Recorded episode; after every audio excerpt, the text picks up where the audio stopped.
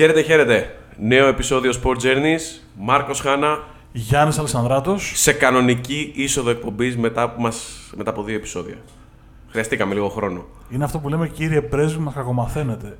Ή θα κάνουμε δύο μήνες να βγάλουμε επεισόδιο, ή θα βγάλουμε τρία σε μια εβδομάδα. Πήραμε φορά, δεν σταματάμε με τίποτα. Ελπίζω ότι θα έχουμε κανονική ροή πλέον. Θα έχουμε. Εντάξει. Νομίζω ότι θα στρώσουν λίγο τα πράγματα. Ξεκινήσαμε την, προ- την περασμένη εβδομάδα με ποδηλασία. Συνεχίσαμε με τσουλού τους πρώτους σκόρερ, αλλά τελικά μάλλον ξεκινήσαμε για σκόρερ, top scorer και καταλήξαμε και στο ποιος θα πάρει το Champions League. Και τώρα έχει σειρά τα τεκτενόμενα που θα λάβουν χώρα αυτή την εβδομάδα στο Βελιγράδι. Πριν από αυτό, όλα αυτά τα επεισόδια, Γιάννη μου, πού τα ακούει ο κόσμος; Παντού. Τέλος επεισοδίου. Γεια σας, να είστε καλά, τα λέμε την άλλη εβδομάδα. Λοιπόν, μας βρίσκεται σε όλα τα ε, social media, μας βρίσκεται ξέχωρα από αυτό το κομμάτι στο Spotify, στα Google Podcasts, στα Apple Podcasts, στο Podbean. Ε, πατήστε και το κουμπάκι που λέει ακολουθήστε, έτσι είναι ο τρόπος να μας στηρίζετε. Άντε και κάνα πεντάστερο, όχι ξενοδοχείο, έτσι, στην κριτική. Φυσικά στο YouTube, στο κανάλι μας, Sports Journeys, όλα τα επεισόδια των δύο σεζόν. Και Στα social media που αναφέραμε, στο Twitter, στο Instagram και στο Facebook μπορείτε να μας βρείτε, να διαβάσετε τα κείμενά μας, να δείτε διάφορα πράγματα που ανεβάζουμε με ό,τι μας κατέβει στο, στο κεφάλι. Κυρίως του κύριου Χάνα που αυτός είναι ο, και ο διαχειριστής του πράγματος όλου εκεί. ψήνω το Γιάννη να κάνουμε TikTok για να μπορεί να, Εγώ- να βλέπετε και τη φάτσα του. Εγώ να χορεύω στα social media και να κάνω αυτά τα περίεργα που κάνω στο TikTok ποτέ. Δηλαδή τώρα με συγχωρείς. Εχθές το πέναλτι, εχθές εμείς γράφουμε Κυριακή ακριβώς πριν τον πρώτο του συμμετελικού του Final Four για να έχετε μια εικόνα. Εχθές λοιπόν η Liverpool κατέκτησε το κύπελο Αγγλίας με πέναλτι του Τσιμίκα. Στο πέναλτι του Τσιμίκα δεν κούνησε λίγο το κορμί σου, λίγο έστω. Έστω λίγο. Δεν το κούνησα χορευτικά. Πετάχτηκα που κάναμε γιατί πήρε η Λιβερπουλάρα το κύπελο. Συγγνώμη κιόλας. και το πήρε και με γκολ του Κώστα Τσιμίκα. Δηλαδή, με, με, γκολ, με, πέναλ, με τελευταίο εύστοχο πέναλτι. Ναι, στο μπασκετικό επεισόδιο ήταν. Ναι, ναι, ναι. Μας διαβάζετε και στο sportspavlajourneys.gr όπως είπε ο Γιάννης που μας έχει υποσχεθεί εδώ και μια εβδομάδα ποδηλατικό κείμενο με ό,τι έζησε. Έχω στο ετοιμάσει ένα Γερμανός. κείμενο. Αυτό το ζητούσα με τον Μάρκο. Πάτσα πάνω στη δεύτερη φορά τώρα. Δεν ξέρω, δεν είναι καλό αυτό. Δεν έχει Οκ. σημασία. Ε, έχω ετοιμάσει ένα κείμενο κοντά 3.000 λέξεις και αυτό ζητούσαμε με τον Μάρκο πριν ότι πρέπει να το σπάσουμε κάπου σε part 1, part 2, part 3, part 44 για να μπορεί να διαβαστεί γιατί είναι τόσο πολύ μεγάλο που θέλει λίγο να, μοι- να μοιραστεί γιατί θα κουραστεί ο κόσμος. Ο κόσμος θέλει Γιάννη Λισανδράτο. Βάλε Πω, τι- κείμενο. πω, χαλάρωσε τώρα, πιέζομαι. Δέχομαι πιέσεις. Περιμένουν το κείμενό σου. Λοιπόν, έλα, πάμε να πάρουμε. Τα βλεγήσαν τα, τα γένια μας. Ξεκάθαρα. Έτσι. Ωραία, πάμε. Έλα. ε, θα ξεκινήσω από τα τετριμένα πριν ε, εμβαθύνουμε σε ειδικές αναλύσεις κτλ. Εσύ δηλαδή, γιατί εγώ ξέρετε δεν σκαμπάζω το μπάσκετ. Ποιος θα πάρει το, την Ευρωλίγκα; Ξέρεις τι γίνεται; Σκεφτόμουν αν αυτό το κάθε ομάδα έχει 25% είναι ένα αναθεματισμένο κλισέ που έχουν ανακαλύψει οι προπονητές και οι παίκτες για να υπεκφεύγουν ή αν στα αλήθεια ισχύει. Δεν είμαι απόλυτα βέβαιος. Δηλαδή, φτάνουμε τώρα να έχουμε δύο ημιτελικούς για τα διαδικαστικά, όπως είπε και ο Γιάννης, ε, την Πέμπτη στις 19 Μαΐου στις 7 Εφές Ολυμπιακός και στις 10 Μπαρτσελώνα Ρεάλ, οι τέσσερις ομάδες του Final Four. Δεν είμαι σίγουρος ότι μπορώ να δώσω σε μία ομάδα 26%. Δηλαδή ακόμα και ο Ολυμπιακός που στην πραγματικότητα είναι το outsider από τους τέσσερις λόγω budget, λόγω, λόγω budget βασικά. Αυτό, εκεί, εκεί εδράζεται, λόγω budget, και πουθενά αλλού. Ε, μπορείς να πεις ότι ο Ολυμπιακός είναι μια ομάδα που δεν μπορεί να πάει να πάρει το τροπέο; Με το μπάσκετ που έχει παίξει φέτος. Δεν θα διαφωνήσω. Δεν θα διαφωνήσω γιατί ε, πραγματικά είναι πολύ ανοιχτό το Final Four. Μπορεί να υπάρχουν ταμπέλες φαβορέ outsider, αλλά τελικά μετά όσα είδαμε στα playoff, ασχέτως αν ε, με εξαίρεση την σειρά του Ολυμπιακού οι υπόλοιπες έληξαν οκ. Ε, το, φαβορί, το grand favori επικράτησε. Νομίζω ότι σε όλες τον grand favori επικράτησε. Δηλαδή και ο Ολυμπιακός στην Ε, φαβορί πραγματικότητα, ήταν απέναντι Κοντά στη στη Μονακό. Μονακό, φαβορί ήταν. Απλά ήταν η πιο ισορροπημένη σειρά σε σχέση με τις υπόλοιπες νομίζω. Το Ακομίδη του Τρινκέρι τώρα τον έχεις βάλει στον τοίχο. Δηλαδή, Εσύ στο ξεκίνημα της σειρά. Δηλαδή, είχαμε τα, τα προημιτελικά και έλεγες ότι το Barcelona Bayern ε, θα, ήταν, θα ήταν ισορροπημένη σειρά. Όχι. Θα ήταν στο 60-40, ας το πούμε, έτσι Έλεγα όπως ήταν τρία. το Ολυμπιακός Μονακό. Έλεγα 3-1. Έδινα και ένα μάτς στη... Okay. Αυτό. Δεν το έλεγες ισορροπημένη σειρά. Αυτό λέω. Όχι, όχι, το, απλά- το Ολυμπιακός Μονακό είχε τη μικρότερη απόκληση, ας το πούμε έτσι, μεταξύ φαβορή και outsider. Συμφωνώ, συμφωνώ πολύ. Στην ποσόστοση, τη θεωρητική που κάνουμε. Και η Μονακό αποδείχθηκε πολύ καλύτερη ομάδα από αυτό που και εγώ είχα στο μυαλό μου στο ξεκίνημα της σεζόν, αλλά και σε βάθος χρονιάς. Δηλαδή, στην πραγματικότητα τώρα για να είμαστε πρώτα απ' όλα ειλικρινείς με τους εαυτούς μας, τη δεδομένη στιγμή δεν είμαι καθόλου σίγουρος αν η ΕΦΕΣ ή αν η Ρεάλ είναι σε καλύτερη κατάσταση από ότι είναι η Μονακό. Εγώ θυμάμαι στο ξεκίνημα της σεζόν ε, που λέγαμε ότι η Μονακό είναι ένα μείγμα με παίκτες αθλητικούς, ποιοτικούς, αλλά αμφιβάλαμε αν θα, γίνει, θα καταφέρει ε, να γίνει ομάδα. Εγώ τελικά πιστεύω ότι το στοίχημα κερδίθηκε από τη Μονακό. Και ομάδα έγινε και έπαιξε ένα μπάσκετ πολύ ελκυστικό στο μάτι, με αρκετά σκαμπανεβάσματα, Ναι. ε, τελικά αποδείχθηκε πολύ περισσότερο ομάδα από άλλες. Βέβαια, πρέπει να βάζουμε συνολικά στη φετινή σεζόν τον αστερίσκο ε, των ρωσικών ομάδων. Γιατί δεν ξέραμε αν θα έμπαινε οκτάδα τελικά στο, στο τέλος με τις εξισώσεις των ισοβαθμιών κτλ. Το συζητάγαμε Ήταν, από εκτός τις τώρα. ευνο... ήταν από τις ευνοημένες. Η Μονακό. Ναι. Όχι, ρε, εσύ, είχε κερδίσει τρεις φορές. Έχασε τρεις νίκες. Δηλαδή, η αίσθησή μου είναι ότι η Μονακό, ο Ολυμπιακός, η Ρεάλ, η Μπαρσελόνα. Έχασε Και τρεις η νίκες, αλλά ήταν, Μιλάνο- ήταν, 8, ήταν στο 8-9 και βρέθηκε στο 5. Η Μιλάνο Στο, στο 5-6 και τελικά με τις, βγήκε στο 5. δεν έχει να κάνει με βάση το πρόγραμμα, το momentum και τις νίκες που είχαν ήδη καβάτζα από τις ρωσικές ομάδες. Η Μιλάνο, ο Ολυμπιακός, η Ρεάλ, η Μπαρσελόνα και η Μονακό θεωρώ ότι θα έμπαιναν ούτως ή άλλως. Για τη Μονακό Δηλαδή, Σου λέω αμφιβάλλω γιατί ήταν πολύ ωριακά. Γιατί σκέψω ότι α- αδικήθηκε από, το, από την όλη κατάσταση η Φενέρ. Ε, υπήρχε στην εξίσωση ξέχωρα από τις νίκες που χάσαν ή θα είχαν ε, παιχνίδια με τη, ή θα ήταν η Zenit στην εξίσωση, ή θα ήταν η Τσεσεκά στην εξίσωση, ή θα ήταν η Unix που πάλι για το. θα- Ήταν πολύ διαφορετικά τα πράγματα. Δεν είναι Πιστεύω μόνο ότι θα- χάσαμε και κερδίσαμε. πιστεύω ότι θα μέναν έξω η ΕΦΕΣ, η Μακάμπη και η Μπάγκερ. Θα έμενε έξω η Μπάγκεν και η Μακάμπη για μένα σίγουρα. Για την ΕΦΕΣ. μ, δεν Πιστεύω ξέρω. και η ΕΦΕΣ. Στο τέλος της μέρας δηλαδή θα μένει και η ΕΦΕΣ έξω. Η πραγματική, στα δικά μου τα μάτια η πραγματική ευνοημένη όλης της κατάστασης ήταν η ΕΦΕΣ. Η οποία ήταν ένα κάρο που δεν τράβαγε. Και η Μπάγερν. Η Bayern όμως, ναι, ευνοήθηκε με την έννοια που λες ότι μπήκε στα playoff εν τέλει ενώ δεν θα μπαινε. Και η Μακάμπι βασικά πολύ Ναι, σωστά. Οκ, ναι, η ΕΦΕΣ πήγε Final Four εν τέλει. Δηλαδή, ε, η- ευνοήθηκε γιατί πιθανώς να έμενε εκτός ή να έμπαινε 8η και να έπαιρνε την Μπαρσελόνα. Άρα πάλι πιθανώς να έμενε εκτός. Να πω κάτι. Εγώ 50 θα το βλέπα ένα Barcelona FS στα playoff. Πολύ 50 Γιατί και το αντάμωμα με την Αρμάνη δεν ήταν εύκολο.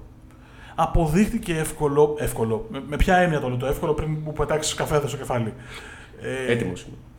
η Μιλάνο έφτασε δύο φορές ένα σούτ από το break στην πόλη και στο Game 3 και στο Game 4 ήταν ε, πραγματικά ένα σούτ. Δηλαδή, ειδικά στο τέταρτο μάτσο σου του Shields δηλαδή είναι ένα εύκολο σούτ για την κλάση του, έπρεπε να το βάλει και να τελειώσει η ιστορία εκεί. Αλλά η ΕΦΕΣ βρήκε μια Μιλάνο τραυματισμένη βαριά. Της έλειπε ο Μίτογλου, της έλειπε ο Μέλι, της έλειπε στην αρχή ο Ντατόμε. Χτύπησε ο Ντιλέινι της τύπησε ο Σέρχη, ο οποίος πήρε ένα ρόλο Ελσίντ και πήγε στην πόλη. Δηλαδή, αυτό που είπε ο Μεσίνα πριν το τρίτο παιχνίδι, ότι εμείς θα πάμε στην πόλη, αλλά ξέρουμε ότι θα περάσουμε. Κατ' ουσίαν αυτό είπε ο άνθρωπος. Ε, δεν ήταν ε, mind game. Θεωρώ ότι ο Μεσίνα το πίστευε στα αλήθεια ότι έχουμε μείνει 6, 7. Αυτοί είμαστε. Θα πάμε να παλέψουμε. Και πάλεψε. Γι' αυτό λέω ότι η ΕΦΕΣ ήταν ικανή, ναι, αλλά και τυχερή. Και για να το κάνω γέφυρα, για να πάμε στον ημιτελικό, ναι, η ΕΦΕΣ είναι φαβορή στο ζευγάρι, είναι πρωταθλήτρια Ευρώπης, είναι μπαρτοκαπνισμένη, έχει πάει το δρόμο, άρα ξέρει τι σημαίνει ένας ημιτελικός. Δεν είμαι σίγουρος όμως ότι το Ολυμπιακός ΕΦΕΣ ξεφεύγει πολύ από το 50-50. Από τη βραδιά. Το πώς θα βρεθούν εκείνο το βράδυ. Νομίζω ότι στο σημείο που. Πάντα στο Final Four, στο σημείο που φτάνουμε, είναι ξεκάθαρα θέμα βραδιάς και γι' αυτό το λόγο ξεκινάει από 50-50.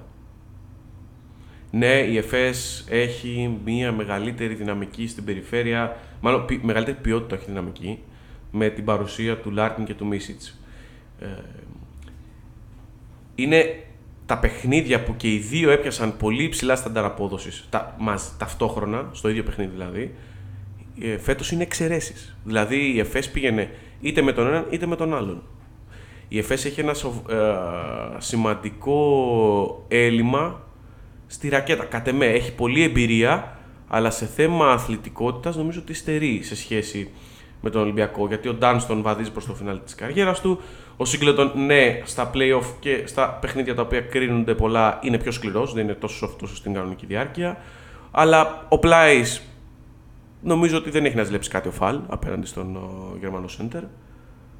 Νομίζω ότι είναι και αγωνιστικά να το δεις, το ζευγάρι είναι πολύ ισορροπημένο. Η...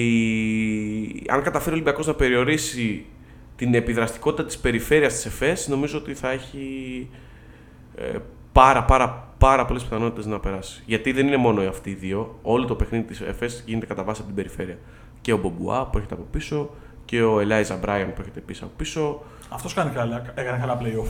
Ε, οπότε θεωρώ ότι αν καταφέρει ο Ολυμπιακός κατά κάποιο- κατά κάποιο τρόπο να περιορίσει, όπως είπα, την επιδραστικότητα της περιφέρειας ΕΦΕΣ, που έχει τα όπλα για να το κάνει, ε, θα έχει πολλές πιθανότητες. Αν όχι και πάει σε ένα core που λέμε, νομίζω ότι είναι πολύ πολύ οριακή η κατάσταση εκεί.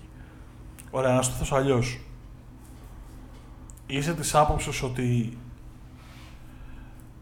δεν χάνω από το Μίσιτς και το Λάρκιν ή χάνω από τους δύο; Τι θέλω να πω, δηλαδή, αν το αμυντικό πλάνο περιορίσει αυτούς τους δύο, ξαφνικά ο Ολυμπιακός γίνεται φαβορί ή όχι; Γιατί είναι, είναι σημαντικό για το πώς θα εξελιχθεί το μάτς. Η αίσθησή μου είναι ότι ακόμα και αν κλειστούν αυτοί οι δύο, το, το ζωγραφιστό θα κρίνει πολλά. Εγώ δεν φοβάμαι του ζωγραφιστέ να σου πω την αλήθεια με την ΕΦΕΣ. Εγώ θεωρώ ότι η επιδραστικότητα περισσότερο είναι της περιφέρειας γιατί είναι και στο δημιουργικό κομμάτι. Έτσι.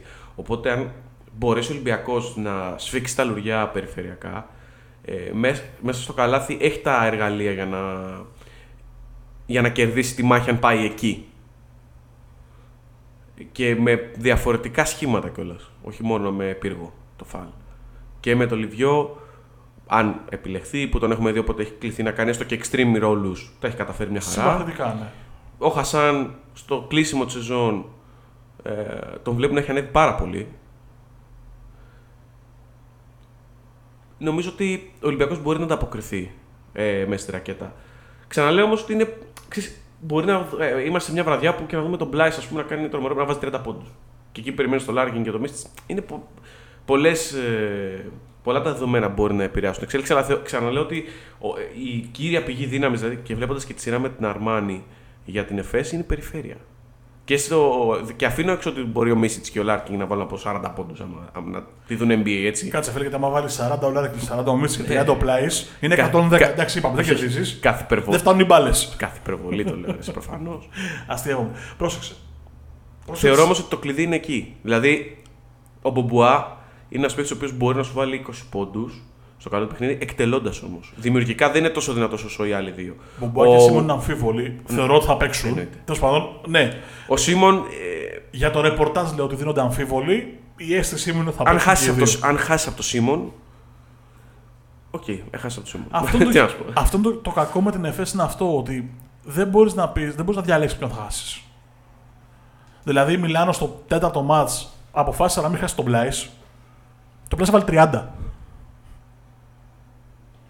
Έχει πολύ επιθετικό ταλέντο. Είναι καλή ομάδα η ΕΦΕΣ. Απλά είναι ένα κάρο που κόλλησε στη λάσπη, δεν έχει αποδώσει καλά. Μένει να φανεί αν έχει αλλάξει το momentum της μετά την επιτυχία της πρόκρισης επί της ε, Μιλάνο. Θα παίξει για μένα πάρα πολύ μεγάλο ρόλο για να πάμε στον Ολυμπιακό, γιατί για μένα εκεί είναι το σημαντικό. Θα παίξει μεγάλο ρόλο πώς θα εμφανιστεί πνευματικά ο Ολυμπιακός. Κακά τα ψέματα το λέγαμε και στα play-off, το έχω γράψει και στο Sport Journeys. Ο Ολυμπιακός Final Four παίκτες δεν έχει αυτή τη στιγμή πλην τους Σλούκα, του Παπα-Νικολάου και του Πρίντεζη. Και ο Walkup έχει παίξει Final Four. Όχι. Με τις Αλγύρε του, του, του, του Σάρας. Θα το ψάξω στο πω, έχουν ότι Final Four αυτοί οι τρεις είναι. Θα το ψάξω. Κέρδισε μου λίγο χρόνο.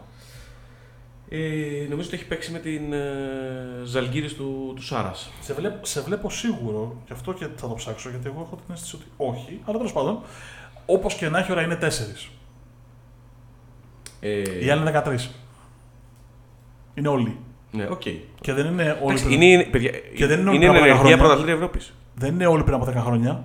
Είναι όλοι το 19, είναι όλοι το 21, είναι όλοι το 20. Δηλαδή έχουν παραστάσεις. Και καλό προπονητή. Να τα λέμε αυτά. Εγώ θα πω ότι είναι, βλέποντας και τη στατιστική απεικόνηση του ζευγαριού, είναι πάρα πολύ ισορροπημένο ζευγάρι. Συμφωνώ. Δηλαδή και στατιστικά να το δεις, ξέχωρα από την εμπειρία από όλα αυτά που έχουμε πει. Ε, Το 18 δεν ήταν ο, ο εντάξει, Γουόκαπ. εντάξει, οκ. Τα γκαρντ ήταν ο Πάνγκος, ο Μίσιτς. Τι ομάδα έχει η Ζαλγκίρις, παιδιά, εκείνο το χρόνο. Τώρα το ανακάλυψες. Παπα. Βρε, το να κάνει το 13 τον Ολυμπιακό, αλλά τέλος πάντων τα ξαναβλέπει κάποια φορά και λες Παναγιά βοήθα. Τέλος πάντων, είναι τρεις παίχτες. Δεν είναι περισσότεροι. Που έχουν παίξει Final Four. Είναι ο Σλούκας, ο Πρίντεζης, ο Παπανικολάου. Πρέπει να τραβήξουν τους υπόλοιπους. Να σου το πω διαφορετικά. Ο Βεζέγκοφ είναι πολύ σημαντικό να είναι πνευματικά έτοιμος για ένα τέτοιο μάτ γιατί θα βρει απέναντι τον Μερμάν, το Σίγκλετον, ο οποίος δεδομένα θα πάει πάνω του, θα βρει παίχτες. Πώς το πω, χωρί να φάμε τη monetize. Ε, κολοπετσωμένους. Α το φάμε, δεν πειράζει. Σου έχει κολλήσει από τη Real, έτσι. Ρε, εσύ, είναι σημαντικό. Είναι πάρα πολύ Είναι σημαντικό. πολύ σημαντικό. Ε. Ο Ντόρση, ας πούμε, που δεν έχει κάνει καλή σειρά με τη Μονακό, έχει κάνει συμπαθητική προς τη μέτρια για να είμαι όσο πιο. Στο τελευταίο παιχνίδι μόνο ήταν. ε, Καλά, και εκεί δεν θεωρώ ότι είναι καλός. Αλλά τέλο πάντων. Δεν είναι καλός. Έχει κάνει. Η δικιά Ένα, μου- ένα, ένα, παιχ- έχει, η απόδοσή του έχει ε, συμβάλει στο να κερδίσει ο Ολυμπιακός. Αυτό. Είναι καλύτερος από το αρνητικό πρόσωπο που είχε σε κάποια παιχνίδια της σειράς. Ακριβώς. Ο Ντόρση, ας πούμε, πρέπει να καταλάβει τι σημαίνει Final Four. Πρέπει να μπει πνευματικά έτοιμος. Ο Βεζέγκοφ το ίδιο. Είναι κομβικότατοι παίχτες. Ο Φαλ το ίδιο. Αυτοί οι τρεις. Νομίζω ότι εντάξει, Σλούκα, Πρίντεζης, Παπα-Νικολάου, παίκτε οι οποίοι έχουν παρουσία, σίγουρα θα έχουν. ε, 100%. Το Σλούκα τον φοβάμαι. Ό,τι και να συμβεί στο μάτς είναι τέτοιο το επίπεδό του. Ο Γιάννης καταστρέφει το, το στούντιο. Ε, είναι τέτοιο το επίπεδό του που δεν θα μασίσει. Ο Παπα-Νικολάου δεν θα μασίσει. Καλά για τον Πρίντεζη τώρα. εντάξει, Είναι γελίο και μπορεί να συζητά από την παπάσεση. Ε, αυτό είναι το σημαντικό. Ο Ολυμπιακός έχει ως οργανισμός έχει πολλούς κερδισμένους ημιτελικούς. Έχει χάσει ημιτελικό μόνο το 99 από τη Ζάλγκυρης στο Μόναχο και από τον Παναθηναϊκό το 9 στο Βερολίνο. Σε όλους τους υπόλοιπους τον ημιτελικό τον καθάρισε. Εγώ να σου Αυτό κάνω είναι μια ερώτηση. σημαντικό. Ο Ολυμπιακός θα κερδίσει με το 80,4 ή με το 75,6. Με το 75,6 χωρίς δεύτερη σκέψη. Η άμυνά του είναι το κλειδί. Εντάξει, όπως καταλάβετε, α- αναφερόμαστε στους, ε, επι- στον επιθετικό και στον αμυντικό μέσο όρο του Ολυμπιακού, έτσι. Ο Ολυμπιακός είναι μια ομάδα, το έχουμε ξανασυζητήσει και μαζί. Είναι ένα σύνολο το οποίο έχει την παραξενιά, αν θέλεις, να αντλεί ενέργεια ή να σπαταλά ενέργεια και στις δύο πλευρές. Δηλαδή, αν του πάει καλά η άμυνα και όχι η επίθεση, για τον Ολυμπιακό θα είναι κακό γιατί η επίθεση θα συμπαρασύρει την άμυνα. Δεν θα συμπαρασύρει η άμυνα την επίθεση. Εκείνη το πρόβλημα του Ολυμπιακού. Αν, του, αν ξεκινήσει καλά, μετά θα πάρει ενέργεια για την άμυνα, θα πάρει ενέργεια για την επίθεση και μπορεί να βάλει 85 πόντους και να φάει 70 και να είναι, όλα- να είναι όλοι χαρούμενοι. Αλλά αν στραβώσει κάτι, δηλαδή αν δεν μπορούν να πάνε στην επίθεση, ας πούμε, μπορεί να προβληματιστεί πολύ και στην άμυνα. Έχει αυτό το πρόβλημα. Να πούμε ότι συγκρούονται δύο ομάδες οι οποίες έχουν το καλύτερο ranking σεζόν. Σωστά. Η ΕΦΕΣ έχει το 94,9 και ο Ολυμπιακός 93,2 μέσο όρο. Σωστά. Σε όλες τις υπόλοιπες κατηγορίες κυμαίνονται από τη μέση και κάτω. Αν εξαιρέσουμε τις βολές, όπου η ΕΦΕΣ είναι η καλύτερη ομάδα στην Ευρωλίγα με 82,1%. Και ο Ολυμπιακός στα δίποντα με 58,1%. Αυτό δεν το είχα πάρει χαμπάρι, να σου πω την αλήθεια. Ήταν το επόμενο point που ήθελα να, να θίξουμε. Ενώ ζούμε την εποχή των 6,75 ή των 7,25 στο NBA, ο Ολυμπιακός είναι μια ομάδα που 6 από τις 10 επιθέσεις Στο ζωγραφιστό της κάνει καλάθι. Αυτό είναι επίσης πολύ σημαντικό. Γι' αυτό σου λέω ότι το ζωγραφιστό θα παίξει ρόλο. Αν δηλαδή ο Μάρτιν θα αντέξει τους κραδασμού της μονομαχίας με τον Ντάνστον. Αν ο Φαλ θα καταφέρει να είναι επιδραστικός απέναντι στον Πλάις. Αν το τρίτο σέντρε που θα έρθει πιθανότατα θα είναι ο Λίβιο, Θα δούμε κάποιες ειδικές καταστάσεις, θα φανεί. ναι. θα πρέπει να αντέξει και αυτό στα χαμηλά σχήματα. Δεν κοιτάω το Μίσιτς Λάρκιν. Δηλαδή, το να κάτσουμε να αναλύσουμε το δίπολο Μίσιτς Λάρκιν δεν έχει κανένα νόημα πλέον. Είναι, οι δύο, είναι το καλύτερο δίδυμο γκαρντ στην Ευρωλίγκα. Είναι δύο παίκτες που μπορούν να κάνουν ε, συγκλονιστικά πράγματα σε πολύ μικρό χρόνο. Δεν λέω ότι όταν μπαίνουν στο παγιό κάνεις το σταυρό σου και λες ότι γίνει, αλλά είναι τόσο επιδραστικοί που δεν νομίζω να τους περιορίσει στο 15-2, δηλαδή 10 πόντι 5 assist. Θα βάλουν. Με κάποιο τρόπο θα βάλουν. Λοιπόν, κάνοντας αυτή τη μεγάλη έτσι, ανάλυση, να το πούμε έτσι, τρομάρα μας. Τι βλέπεις τελικά; 50-50. Πραγματικά 50-50. Παραδοσιακά, παραδοσιακά η τελική του Ολυμπιακού κρίνονται στο ξύλο. Δηλαδή, Ναι. σε, σε εισαγωγικά έτσι. Δηλαδή, παίζονται πο- σε πολύ χαμηλά σκορ. Πιστεύω ότι ε, θα δούμε μια επανάληψη. Με εξαίρεση εκείνο το, το Ολυμπιακός Τσεσεκά στη Μαδρίτη, όπου έχει ανέβει λίγο παραπάνω το, το σκορ. Αν παίζει ρόλο η παράδοση, ο Ολυμπιακός είναι 8-2 στους ημιτελικούς. 8 νίκες, 2 ήττες. Είπαμε δύο ήττες, μία από τη Ζάλγκη το 99 στο Μόναχο και μία από τον Παναθηναϊκό το 9 στο Βερολίνο. Έχει 5 σερή νίκες ημιτελικούς. Από Το, 12 10, και- το 10 στο Παρίσι, το 12 στο... στην πόλη, το 13 στο Λονδίνο, το 15 στη Μαδρίτη και το 17 στην πόλη. Έχει 5 κολλητές νίκες, ψάχνει την έκτη. Με τη Τσέσσεκα δεν είναι στη Μαδρίτη, Είναι στην πόλη. είναι στην πόλη. που είναι Να- πάλι να το πίσω και διορθώσουμε. γυρίζει. Έχεις δίκιο. Με το Green, με, τα- με το shoot που βάζει ο Green το Σωστά. τρίποντο και μετά ο Μάτζαρης. Τέλος πάντων. Ακριβώς. Από- ε, Εκείνη η σεζόν. Είναι πολύ 50-50. Είναι κρίμα γιατί. Πόσο, πόσο ώρα γράφουμε; Γράφουμε 23 λεπτά. Ωραία. Και δεν έχουμε αναφέρει ακόμα το όνομα του Thomas Walkup. Είναι κλειδί. Φυσικά και είναι κλειδί. Εντάσσεται όμως και αυτός σε αυτό που ανέφερες λίγο Το νωρίτερα. θέμα είναι θα πάει στο Μίσιτς ή θα πάει στο Λάρκιν. Εγώ πιστεύω θα πάει στο Λάρκιν. Ναι. Εδώ θα, Νομίζω ότι ο διαφων... Ολυμπιακός θα προσπαθήσει, Εδώ θα διαφωνήσω να θα ξέρεις. προσπαθήσει να, να κόψει εντελώς, να αποκόψει το, ρυθ- το Λάρκιν από το ρυθμό της ΕΦΕΣ. Νομίζω ότι και σωματοδομικά ο Γουόκαπ θα πάει στο Μίσιτς. Και ο Σλούκας ή ο Ντόρση ή όποιος έρθει. Ο Μακίσικ θα πάρει αποστολή σίγουρα στα γκαρντ. Δεν τίθεται θέμα. Εγώ ξέρεις τι πιστεύω.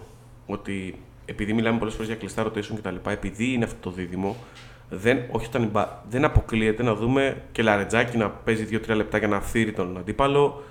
Να, να δούμε και Το τέτοια Λούντζη πράγματα. σίγουρα. Ναι, δηλαδή να μπουν 1, 2, 3, 4 λεπτά να αποκόψουν και ο- ανάλογα το σχήμα φυσικά, ακόμα και το Μακίσικ όπως είπες, να αποκόψουν τους δύο αυτούς παίκτες και δημιουργία. την περιφέρεια γενικά. Γιατί σκέψω ότι ε, όταν θα βγει ο Μίσιτς και ο Λάρκιν, ας πούμε, στο δεύτερο rotation, θα μπει ο Μπομπουά και ο Μπράιαντ.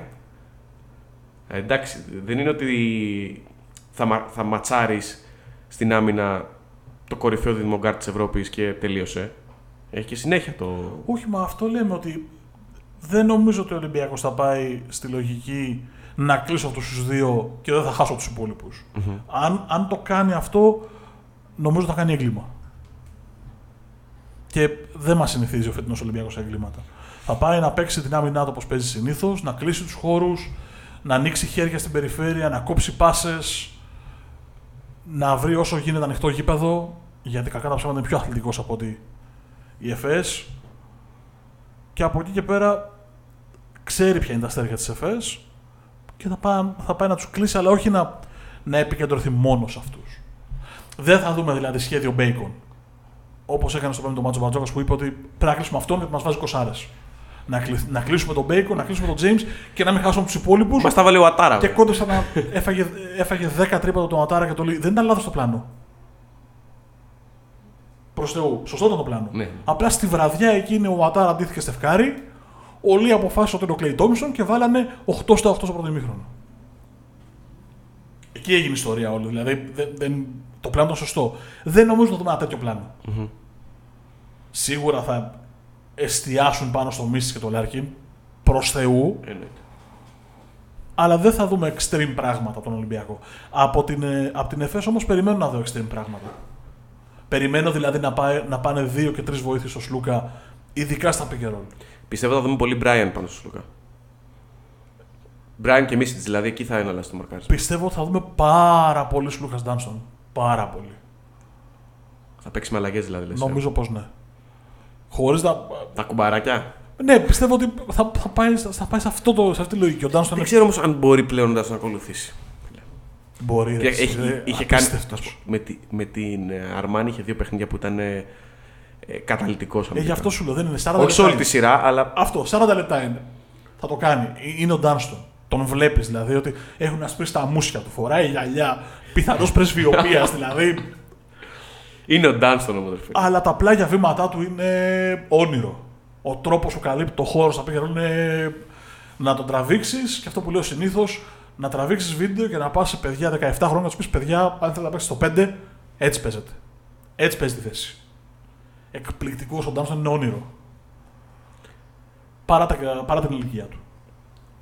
Στον εμφύλιο τι βλέπεις; Ο εμφύλιος έχει το εξής. Κουιζάκι. Μπορείς να θυμηθείς άλλη ομάδα που να κέρδισε εμφύλιο και να πήρε το τρόπαιο; Τι εννοείς να θυμηθώ άλλη ομάδα, έτσι πώ το θέτεις. Δεν... Στα χρόνια των Final Four, από το 88 και Και ο μετά, Παναθηναϊκός, ε. ποια άλλη; Δεν ξέρω αν έχω και πόσους εμφυλίου έχουμε. Αρκετούς. Μπαρσελόνα, Ρεάλ, Ολυμπιακός Παναθηναϊκό, Μπασκόνια, χαμός. Εντάξει, εμφύλιου εμφύλιου. Το Ολυμπιακός Παναθηναϊκός είναι τρο, τρομερό. Το Barcelona Real είναι τρομερό. Το Μπασκόνια Real είναι οκ. Ε, εντάξει, εμφύλιος είναι. Πόσες ομάδες επιβίωσαν από εμφύλιο και πήραν το τρόπαιο στο Τίποτα. τέλος. Το μόνο του Παναθηναϊκό θυμάμαι στο Βερολίνο. Δεν έχει άλλο. Αν δεν κάνω λάθος και εδώ δίνω τα συγχαρητήρια στον κύριο Νίκο Κοτσαρίνη που έχει κάνει την έρευνα και με βοήθησε. Ε, είναι, αν το θυμάμαι από μνήμη σωστά, είναι 10 ζευγάρια μία, μία κατάκτηση. Και αυτό δείχνει πολλά γιατί έχουν περάσει τρεις δεκαετίες. Είδαμε εμφύλιο το 94, είδαμε εμφύλιο το 95, είδαμε εμφύλιο το 14. Στο, στο βάθος του χρόνου έχουμε δει τέτοια μάτς. Και η Μπαρσελόνα και η Ρεάλ έχουν στοχεύσει σε αυτό το παιχνίδι και δεν ξέρω αν ο νικητής θα έχει μετά τα κουράγια και δεν θα έρθει αυτό το φυσιολογικό άδειασμα που έρχεται σε όλες τις ομάδες για να παίξει το τελικό. Ρε, εσύ πολύ περίεργη ομάδα αυτή την Real. Πάρα πολύ περίεργη. Πάρα πολύ περίεργη ομάδα. Πολλά προβλήματα. Για πρώτη φορά δηλαδή μετά από.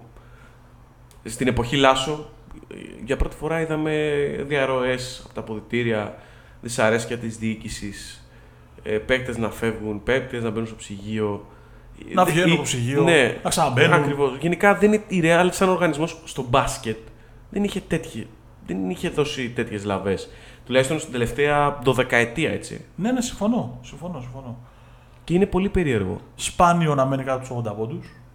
Στο μέσο όρο τη, 79,6. Και όμως είδες η φανέλα με τη Μακάμπη. που Εντάξει. θα μπορούσε. Όχι, Δεν μπορούσε η Μακάμπη. Δεν μπορούσε. διαφωνώ. Διαφωνώ γιατί Και- η Real είναι, είναι ένας τεράστιος οργανισμός, αλλά πέρασε μια, περι- περνάει μια, περι- μια χρονιά κρίση, εγώ θα πω. Και να το δώσουμε στον Παύλο τον Λάσο, αν όντως διάλεξε τη Μακάμπη, που γράφεται κατά κόρον, επέτυχε Διάνα. Ήταν μακράν η χειρότερη ομάδα από τις 5, 6, 7, 8. Ναι. Γιατί μπήκε από το παράθυρο, γιατί δεν θα μπαινε Ποτέ. ποτέ. Υπό κανονικές ποτέ συνθήκες. υπό κανονικές συνθήκες. Και την καθάρισε 3-0 με τη φανέλα, με το momentum, με το roster, με χιλιαδιό. Τι βλέπεις εκεί; Ποιος πιστεύεις ότι θα έχει τον καταλητικό ρόλο σε αυτό το ζευγάρι; Γιατί στο Ολυμπιακός ΕΦΕ αναλύσαμε τι περιμένουμε ο καθένας. Μπαρτσελόνα έχει μεγαλύτερο βάθος. Έχει μεγαλύτερη φρεσκάδα. Θα παίξει ρόλο το βάθος. Είναι μια κουβέντα που κάναμε offer και για τα playoffs του NBA ότι όταν σφίγγουν τα γάλατα 7-8 θα έχεις. Τέλος. Ναι, αλλά αυτή η 7-8 είναι σε ηλικία καλή. Δηλαδή, Δηλαδή η ο 7-8 Έξουμ δεν νομίζω ότι μπορεί να οι 7-8 της Real έχουν μέσα το Ρούντι 30 πολλά, το Γιούλ 30 πολλά, το Γκοζέρ 30 πολλά. Εκεί είναι η ιστορία όλη. Ότι ναι, μεν θα είναι 7-8, αλλά ακόμα και αυτοί οι 7-8 έχουν μειονέκτημα ενεργειακό, αθλητικό πλέον. Σούπερ παίχτες. Αν καταφέρει η Real να καλύψει αυτό το handicap, της αθλητικότητας δηλαδή και της ενέργειας, με τον Γιαμπουσέλε, με τον, ε, με τον Ντεκ, με τον Ταβάρεζ, αν το κάνει αυτό με τον Γκος, ίσως, μάλλον, θα δείξει, ποιος ξέρει. Πώς θα ξυπνήσει. Είναι πιο. Να, εγώ να το πω τώρα. Και μπο- πολλοί μπορεί να κράξουν να λένε. Γιατί πιστεύω ότι θα περάσει η Real. Γιατί μου βγάζει μια πιο. μια μεγαλύτερη εμπειρία. Δηλαδή, κοιτάω το ρόστερ και βλέπω. Γιούλ, Γκος, Κοζέρ, Ρούντι, Χάγκα, Ντεκ, Μπερδεύεσαι με τη Real που έχεις δει και με τη φετινή Real. Ταβάρες. Μπερδεύεσαι με τη Real των τελευταίων ετών που έχουμε δει και έχουμε πει Ε, Ο ότι ίδιος είναι- είπε ότι είναι μια πολύ περίεργη σεζόν. Δεν το λέω αυτό, αλλά γι' αυτό σε λέω. αυτό το one-off δεν ξέρω. Προφανώς έχει πο- τρομερή ποιότητα έτσι. Δηλαδή έχει τον Ταβάρα και βγαίνει από τον Ταβάρα με που αργέ. Έχει τον Ντέξ στο 4, τον Καρούμπα. Λοιπόν, για να Ε, δούμε το... Για να Τον δούμε Καρούμπα, το Γιαμπουσέλ. Συγγνώμη. Έχει και Γκαρούμπα. Το, Το, το Σεντίκ, τον το άλλο. μικρό, το μικρό, εντάξει δεν παίζει. Για να δούμε τον ελέφαντο στο δωμάτιο. Αγαπημένη έκδοση του podcast. Είναι από τα τσιτάτατα. Έτσι, έτσι, έτσι. έτσι. Προτιμώ τη Real να περάσει στον τελικό για έναν πάρα πολύ απλό λόγο. Βαριέμαι την Παρσελώνα. Προσέξτε, βαριέμαι. Γιατί είναι η ερώτηση του κόσμου. Βαρετό τώρα. μπάσκετ. Βαρετό μπάσκετ. Τσούκου τσούκου από μέσα προς τα έξω και ξανά και ξανά και... Βαριέμαι. Θα μου πεις μπασκετική ανάλυση είναι αυτό; Όχι. Κατά πάσα πιθανότητα θεωρώ ότι η Παρσελόνα θα περάσει στον τελικό. Εντάξει, είναι ομάδα με αρχή, μέση και τέλος, ξεκάθαρη στόχευση, ξεκάθαρο πλάνο. Μια σεταρισμένη ομάδα, προγραμματισμένη όπως θέλει ο προπονητής της. Βαρετό. Δεν είναι αρχή, μέση και τέλος, είναι μονοδιάστατο. Ο Ολυμπιακός έχει αρχή, μέση και τέλος. Η ΕΦΕΣ έχει αρχή, μέση και τέλος. Η Μιλάνο όταν ήταν υγιής είχε αρχή, μέση και τέλος. Εντάξει τώρα. Η Μονακό του Να- δεύτερου, συγγνώμη, του, δεν του βγαίνεις δεύτερου πρώτος μισού. κατά τύχη. Δεν κάνεις 21 νίκες κατά τύχη. Και αν βάλουμε και θα έφτανε, τις 30, τι- θα έφτανε κοντά στις 27-28. Δεν είπα ότι δεν είναι αποτελεσματική, είπα ότι είναι βαρετή. Βαριέμαι να τη βλέπω. Θεωρώ ότι παίζει ένα μπάσκετ το οποίο είναι. Δεν είναι άλλης εποχής, σύγχρονο μπάσκετ παίζει, αλλά είναι βαρετό αυτό. Άντε την μπάλα μέσα, τσούκου, τσούκου, τσούκου, τσούκου, τσούκου με πλάτη ξανά έξω. Άντε ξανά πάλι το ίδιο. Και ξανά, και ξανά, και ξανά. Ε, δεν, δεν μ' αρέσει αυτό που βλέπω. Δηλαδή το μπάσκετ που παίζει ο Γιασικεβίτσιους της Ζάλγκηρη, παρόμοιου στυλ ήταν, αλλά ήταν πολύ πιο γρήγορο. Εδώ δεν είναι και γρήγορο. Οκ. Παρότι- Ξέσπασε, ξέσπασε ο Μάρκο Χάνας. Παρότι Μικρόφωνο του Barcelona Sport βάζει- Journeys. Ναι, παρότι μπορεί να φτάσει 81,4 έτσι. Δηλαδή είναι τρίτη καλύτερη επίθεση στη, στη Λίγκα. Οκ, ε, όχι. Λοιπόν, η Real, η Real είναι τρομερό γιατί είναι καλύτερη ομάδα στα rebound. Μπράβο, αυτό Πρώτη είναι. στο σύνολο, πρώτη στα αμυντικά, δεύτερη στα επιθετικά. Καλύτερη ομάδα στη δημιουργία. Οριακά αλλά καλύτερη. 18,3 μοιράζει η Real, 18,2 η Μπαρσελόνα. Εντάξει, τα κοψίματα δεν θα τα βάλω γιατί λόγω Ταβάρες και Πουαριέ είναι οκ. Έχω- Έχει δύο πύργους και ειδικά όταν το χρησιμοποιείς στο 4-5 ψηλώνει πάρα πολύ, το αφήνω εκτός. Αλλά είναι ένα δείγμα της αμυντικής προσέγγισης. Από εκεί και πέρα, επιθετικά είναι νομίζω ότι σε ιστορικά χαμηλά. Η Τουλάχιστον για την Barcelona- πενταετία. Η Μπαρσελόνα σώζεται γιατί εκτελεί με 40,1 από το τριπόντο. Αυτή είναι η ιστορία όλη. Εγώ να πω το άλλο όμως. Για πες το. Αυτή τι μου κάνει εντύπωση και από αυτή τη Real για να κάνουμε αυτό το ping-pong του, τον, του Ισπανικού εμφυλίου. Το 73,6 στην άμυνα. Δαγκώνει. δεν πάει τα μάτσα πάρα πολλές κατοχές. Γι' αυτό σου λέω, έχεις στο μυαλό σου τη Real που έχουμε δει του run and gun των πολλών κατοχών. Δεν είναι, δεν είναι ίδια Real. Είναι κάτι εξισημείωτο όμως. Ναι, συμφωνώ, αλλά χαμηλώνει τις κατοχές πολύ. Η Real πλέον. Δεν πάει ε, σε early offense όπω πήγαινε. Και αυτό είναι και το μειονέκτημά της απέναντι στην Barcelona. Ναι, αλλά αυτό την έχει οδηγήσει και σ- σ- σε λίγα λάθη. Συμφωνώ. Αυτό το, αυτό το πράγμα όμως δεν έχει λίγα. Πα- Πάρα πολλά έχει. ο Hughes. 12,8 έχει. Εντάξει, Ε, είναι και χαμηλά. λίγα. Στο πρώτο μισό, ε, στο, θετικά στο πρώτο μισό. Δεν και λίγα. Με την ίδια ώρα, αυτό το set που λες εσύ της, ε, της Μπαρτσελώνα, της οδηγεί σε ένα λάθος παραπάνω από τη Real. Που είναι Ε, πολύ πιο συμφωνώ. set ο ρυθμός της. Μα αυτό σου λέω. Δεν... Με το spacing, με, με το μέσα έξω, με όλο αυτό το, το, το, κομμάτι το οποίο αναλύσαμε. Θεωρώ ότι η Μπαρσελόνα θα περάσει. Στο τέλος της ημέρα η Μπαρσελόνα θα περάσει. Αλλά δεν μπορώ να πω ότι είναι μια ομάδα όπως ήταν η ΕΦΕΣ πέρσι, όπως ήταν η Φενέρ του 17, όπως ήταν η Real του 18, που προσέφεραν μπάσκετ. Αυτή είναι η αίσθησή μου, έτσι. Ε, Το, πώς το λένε, το, το αισθητήριό μου δεν, δεν μπορώ να τη δω. Πραγματικά νιώθω ότι παίζει ένα μπάσκετ που δεν μπορώ να το δω. Ναι, άλλους εξητάρει. Άλλους όχι. Νομίζω ότι είμαι ο θειασότης του set μπάσκετ και του αρχή, μέση και τέλος. Αλλά ακόμα και για μένα το συγκεκριμένο δεν, δεν μου βγάζει νόημα. Ωραία. Πάμε, ζευγάρι τελικού. Περίμενε, περίμενε, περίμενε. Και εδώ έχουμε Φορκα- αφήσει, Forecast. έχουμε αφήσει πράγματα έξω. Γιατί την Barcelona, ας πούμε, είναι πολύ μεγάλη δουλειά η κατάσταση του Νικ. Ξεκάθαρα, αν ο Καλάθης είναι καλά, με όλη αυτή την παρήχηση του αν ο Καλάθης είναι καλά, ε, αν ο Νικ είναι εντάξει, είναι σε καλό φεγγάρι, η Barcelona εκεί μπορεί να αλλάξει επίπεδο και να παίξει καλύτερα, να παίξει πιο όμορφα, να παίξει πιο γρήγορα. Από πίσω δεν υπάρχει κανείς. Νέο Γιοκουμπάιτη, νέο Rising Star της χρονιάς, φυσικά. Έχει τρομερά περιθώρια εξέλιξης, αλλά δεν μπορώ να τον δω παράγοντας στο Final Four. Δεν θα κάνει ό,τι έκανε ο Ντόντσιτ, δηλαδή, αν θέλετε να το θέσουμε και έτσι. Να δω αν θα κάνει, πώς θα το μαζέψεις. Ε, Δεν έχω να το μαζεύω. Δεν θα κάνει. το- Γράψτε το τώρα σε ποιο λεπτό είμαστε, να το κρατήσεις. Δεν θα κάνει το έκανε ο Ντόντσιτ. Αυτά που έκανε ο Ντόντσιτ το 18 δεν θα ξαναγίνουν. Να είστε καλά και καλά με υγεία. Στα 18 του, στα- στα 19 του. Δεν υπάρχει περίπτωση. Τι έχουμε δει, ρε φίλε; Ε, ναι, αυτό τώρα τι συζητάμε. και μόνο που τον έβαλα στη σύγκριση ήταν άδικο. Εννοείται. Για τον Γιωκουμπάιτ Εννοείται. είναι άδικο γιατί είναι ένα παιδί το οποίο πραγματικά θεωρώ ότι θα παίξει σημαίνοντα ρόλο στη θέση του τα επόμενα χρόνια. Ο Λαπροβίτο ξύμισε και αυτός στεφκάρι στο πέμπτο παιχνίδι με την ε, Bayern. Αλλά δεν μπορώ να δω το πώς θα είναι παράγοντας με, με, με την έννοια που το συζητάμε. Εγώ έχω να πω ότι η Μπαρτσελώνα έχει περισσότερους game changers στην περιφέρειά της παρά σ- παράγοντες του παιχνιδιού. Δηλαδή, πλην του Νικ, δεν υπάρχει άλλος που μπορεί να θεωρηθεί παράγοντας. Δηλαδή, φέτος, ο Higgins, Τραυματισμός. τραυματισμούς πολλούς, δεν έχει βρει ποτέ ρυθμό και ταυτότητας στο παιχνίδι του, φέτος. Γεκουμπάη της Rising Star, τα ανέλησε πολύ ωραία ο Μάρκος. Λαπροβίτολα ζει και πεθαίνει από το πώς θα ξεκινήσει με το σουτ κτλ. Μπορεί να βοηθήσει στην δημιουργία όμως. Κούριτς Φωνιάς. Φωνιάς, αλλά αυτό, με τα φεγγάρια του. Αν κλειστεί, δεν βρει τα off, off-screen shoot κτλ. αν παίρνει το ίδιο. Απρίνε. τα σκαμπανεβάσματα. ίσως είναι λίγο στο ενδιάμεσο εδώ, λίγο πιο σταθερός.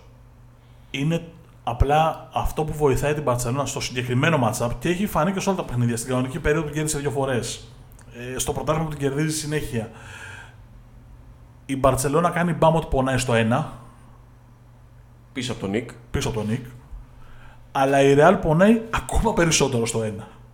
Με αποτέλεσμα να βρίσκεται εξ αρχής σε μειονέκτημα. Έχει έλλειμμα αθλητικότητας στο 1 η Real. Έχει έλλειμμα στο 1 Στο 1-2. Στο 1-2.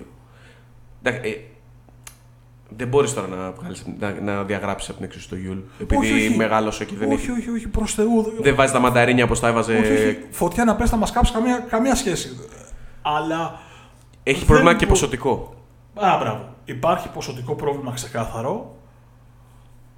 Υπάρχει δημιουργικό πρόβλημα ξεκάθαρο. Ο Γκος δεν είναι καλός δημιουργός. Ούτε άλλο δεν μπορεί να προσφέρει. Ο Αμπάλτε, μάλλον, όχι άλλο θέλει. Ο Γκος δεν είναι καλός δημιουργός με την έννοια το να πετάξει μπάλες ψηλά να καρφώσει ο Ταβάρε. Φέρει πίν.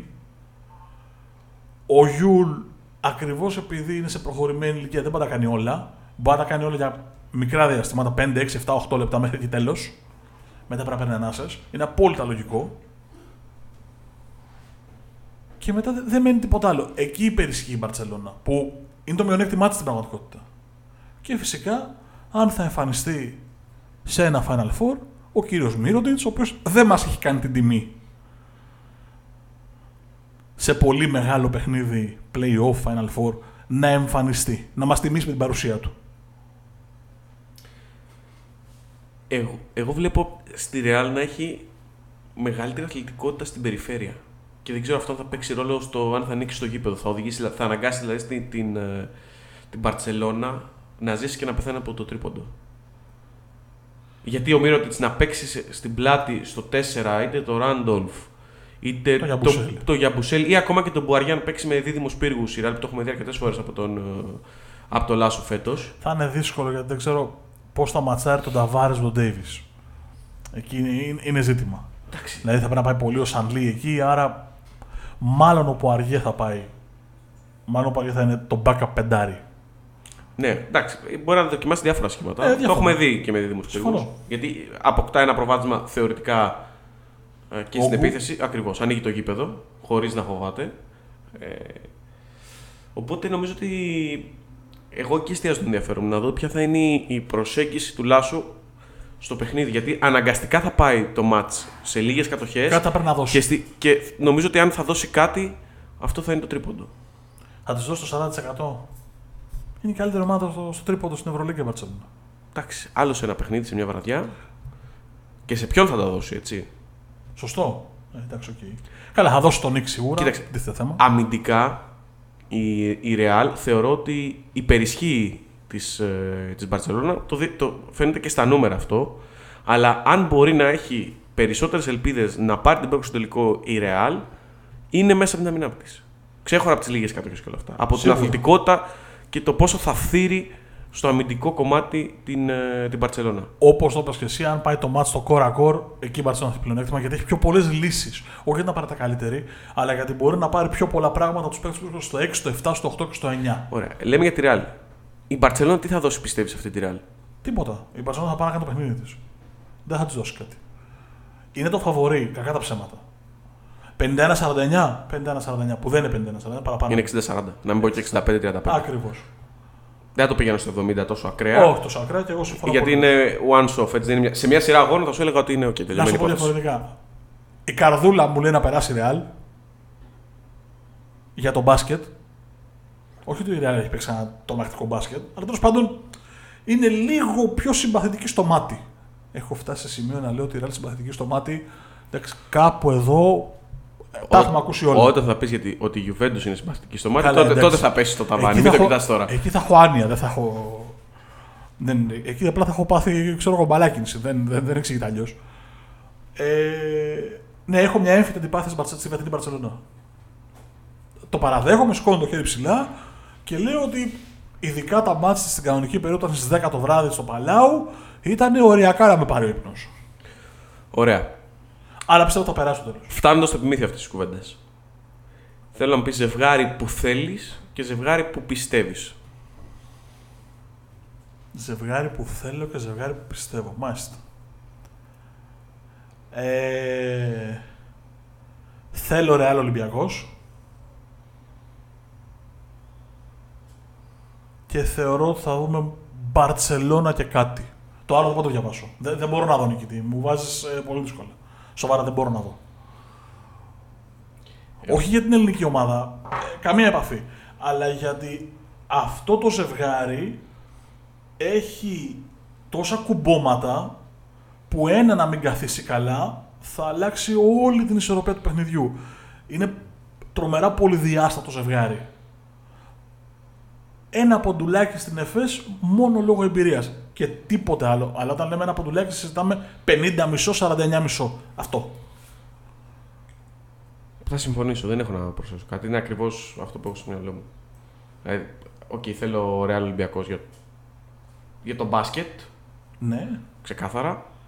Ε, από την άλλη όμως βλέπω Μπαρτσελώνα και το άλλο στις, στις λεπτομέρειες γιατί όπως είδαμε και στο ΣΕΦ το τελευταίο χρονικά παιχνίδι των δύο ήταν όντως πολύ πολύ ωριακό. Συμφωνώ. Πριν κλείσουμε, δεν συζητήσαμε κάτι πολύ σημαντικό το οποίο εδώ θέλω τη γνώμη σου αν θα παίξει ρόλο. Έχω και εγώ μια γνώμη, θα τη συζητήσουμε. Με βάση τις εκτιμήσεις πηγαίνουμε για περίπου 8 με 8.500 Έλληνες Εντάξει, Stark Arena το λένε, Μπεογκράτσκα θα το λέω εγώ, με όλο το σεβασμό και την αγάπη. Έτσι την έμαθα, έτσι σας τη λέω. Marketing. ναι, ναι, τόπος αναγέννησης του ελληνικού μπάσκετ. Τόπος αναγέννησης και του Ολυμπιακού. Δεν το πάω εκεί. Προσπαθώ να το φέρω αν αυτό θα παίξει ρόλο θετικά ή αρνητικά για τον Ολυμπιακό. Μόνο για τον Ολυμπιακό. Έχω ξαναπεί την άποψή μου, δεν θεωρώ ότι το κοινό παίζει αρνητικό ρόλο σε μια ομάδα. Δηλαδή, δεν θεωρώ ότι θα μπουν οι παίχτες τη ΕΦΕΣ, θα δούνε 8.500 Ολυμπιακούς, θα πούνε Παναγία μου που ήρθαμε. Δεν θα ασχοληθούν, δεν θα ακούσουν, δεν θα τους νιάξεις. Δεν τους νιάξεις και στο σεφ. Ακριβώς. Όχι μόνο την ΕΦΕΣ, την Παρσελόνα, τη Ρεάλ, σε αυτό το επίπεδο. Δεν σε νοιάζει. Το θέμα είναι οι 8.500 Ολυμπιακοί που θα βρεθούν εκεί, 8-8,5 όσοι είναι, θα λειτουργήσουν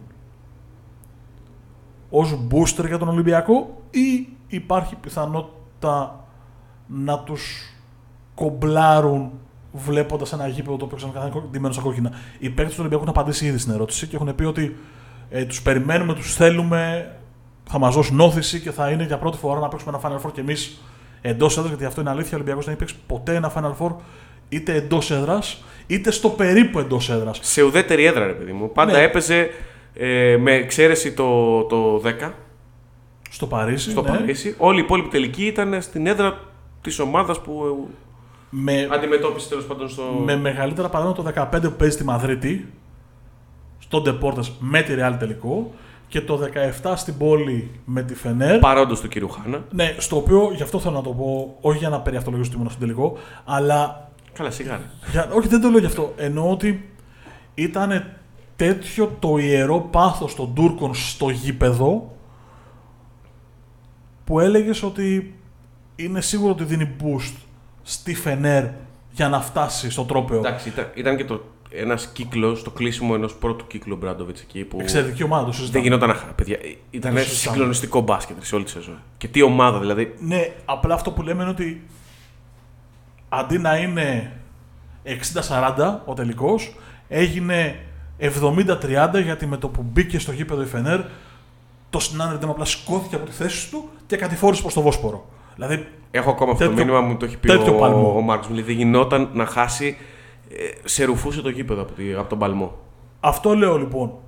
Για τον Ολυμπιακό τελικά είναι καλό ή μπορεί να αποδειχτεί κακό; Στα δικά μου τα μάτια να σου και την άποψή μου για να σα αφήσω να σολάρεις μόνος γιατί μιλάω κανένα δεκάλεπτο άνευ λόγου και αιτίας. Ε, θεωρώ ότι για τον Ολυμπιακό αυτό είναι καλό θα του δώσει όθηση. Δεν θα αποσυντονίσει τους αντιπάλους του, γιατί όπως είπαμε και πριν είναι όλοι εντός εκτός εισαγωγικών κολοπετσωμένοι, δεν θα μασίσουν. Αλλά θα δώσει στον Ολυμπιακό μια έξτρα όθηση σε στιγμές που το μάτς μπορεί να στραβώσει, σε στιγμές που το μάτς τον βοηθάει το momentum να του δώσει κι άλλο momentum, αλλά μέχρι εκεί. Σε αυτό το επίπεδο και σε ένα Final Four που είναι σε ουδέτερη έδρα, νομίζω ότι δεν θα παίξει ιδιαίτερο ρόλο. Σίγουρα θα βοηθήσει τον Ολυμπιακό ίσως να μπει λίγο πιο δυνατά, να είναι λίγο πιο τσιτωμένος στην είσοδο του στον ημιτελικό και αν περάσει στον τελικό, αλλά μέχρι εκεί. Δεν νομίζω ότι μπορεί να του δώσει κάτι περισσότερο. Δηλαδή, ε, και στη σειρά με τη Μονακό, δεν νομίζω ότι ο Ολυμπιακός ε, έτσι όπως εξελίχθηκε η σειρά κέρδισε επειδή είχε τρία μάτσο. Γιατί φάνηκε από τη, από τη μορφολογία της σειράς ότι θα μπορούσε να τελειώσει για ένα σουτ και στη Γαλλία το, η σειρά. Δεν κρίθηκε δηλαδή από τον κόσμο τόσο πολύ. Προφανώς βοήθησε πάρα πολύ και η, η στάση του κόσμου στα δύσκολα στο μείον 14, μείον 15 στο Game 5 βοήθησε πάρα πολύ.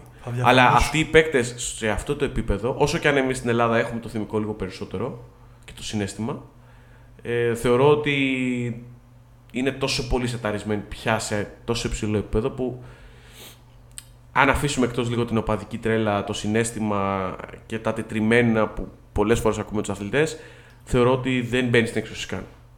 Θα το συζητήσουμε μετά πόσο ωραίος ήταν ο, Ολυμπιακό, ο κόσμος του Ολυμπιακού και όλα αυτά. Θεωρώ ότι μέσα στο παρκέ θα κάνουν τα πάντα. Πώς θα βγει το, το execution του πλάνου του κάθε προπονητή, θα διαφωνήσω για το, για το κομμάτι του Ολυμπιακός Μονακό και θα σου πω ότι αν δεν είχε το πέμπτο μάτσο Ολυμπιακός στο σεφ, δεν θα ήταν φαβορή. Μπορεί πάλι να κέρδιζε, αλλά του έδωσε ένα boost, μια όθηση, για να το πω και ελληνικά γιατί το λέω στα αγγλικά χωρίς λόγο. Του έδωσε μια όθηση όταν το μάτς τράβωσε, όπως είπες. Ακριβώς επειδή ο κόσμος του Ολυμπιακού δεν άξιζε τα χαίσματα, δεν άξιζε τα, τη μουρμούρα και το, ξέρεις, αυτό που, αυτή τη βαβούρα που ακούς στο γήπεδο. Απλά και στο τρίτο μάτς που έκανε το break, το παιχνίδι στραβώνει. Δηλαδή το γυρίζει, είναι μπροστά και η Μονακό πλησιάζει. Ε, στο 78-77 το μάτς πάλι έχει στραβώσει, το γυρίζεις στην πλευρά. Δηλαδή φάνηκε ότι δεν χρειαζόταν ε, τον κόσμο για να, το, για να γυρίσει ένα μάτς που στράβωσε. Προφανώς όμως ήταν ένα τεράστιο boost. Αυτό.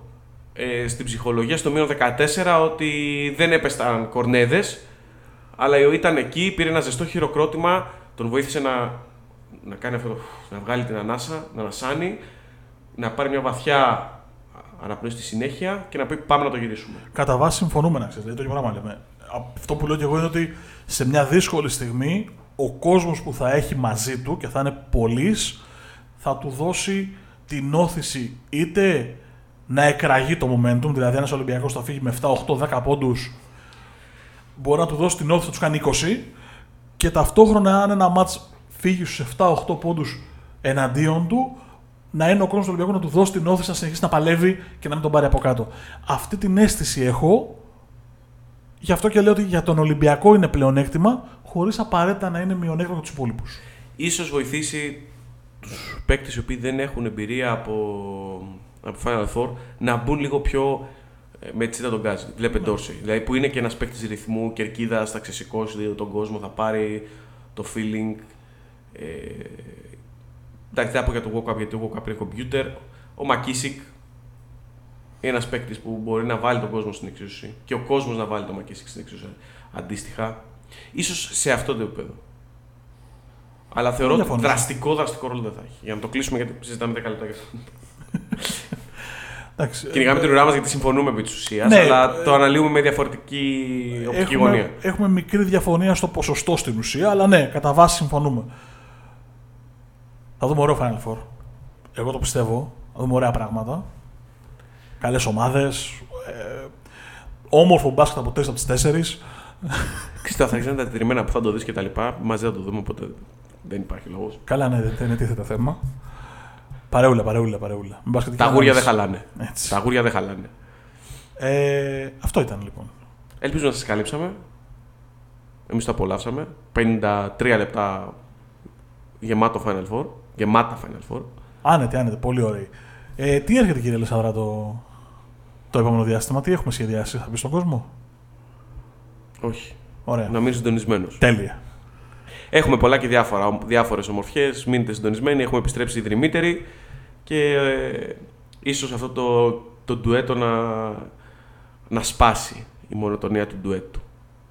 Θα το διαθέσουμε. Να, να έχουμε διάφορες παρουσίες ανάμεσα μας. Μέχρι τότε ακούτε όλα τα επεισόδια του Sport Journeys Podcast σε όλες τις πλατφόρμες αναπαραγωγής, στο YouTube φυσικά, στο κανάλι μας, στο Podbean, στο Spotify, στα Apple Podcasts, στα Google Podcasts, στο sportspavlajourneys.gr Μπορείτε να διαβάσετε και τα κείμενά μας και τα δικά μας και φίλων οι οποίοι έχουν μεριμνήσει και έχουν προσθέσει πολύ ενδιαφέρουσες ιστορίες.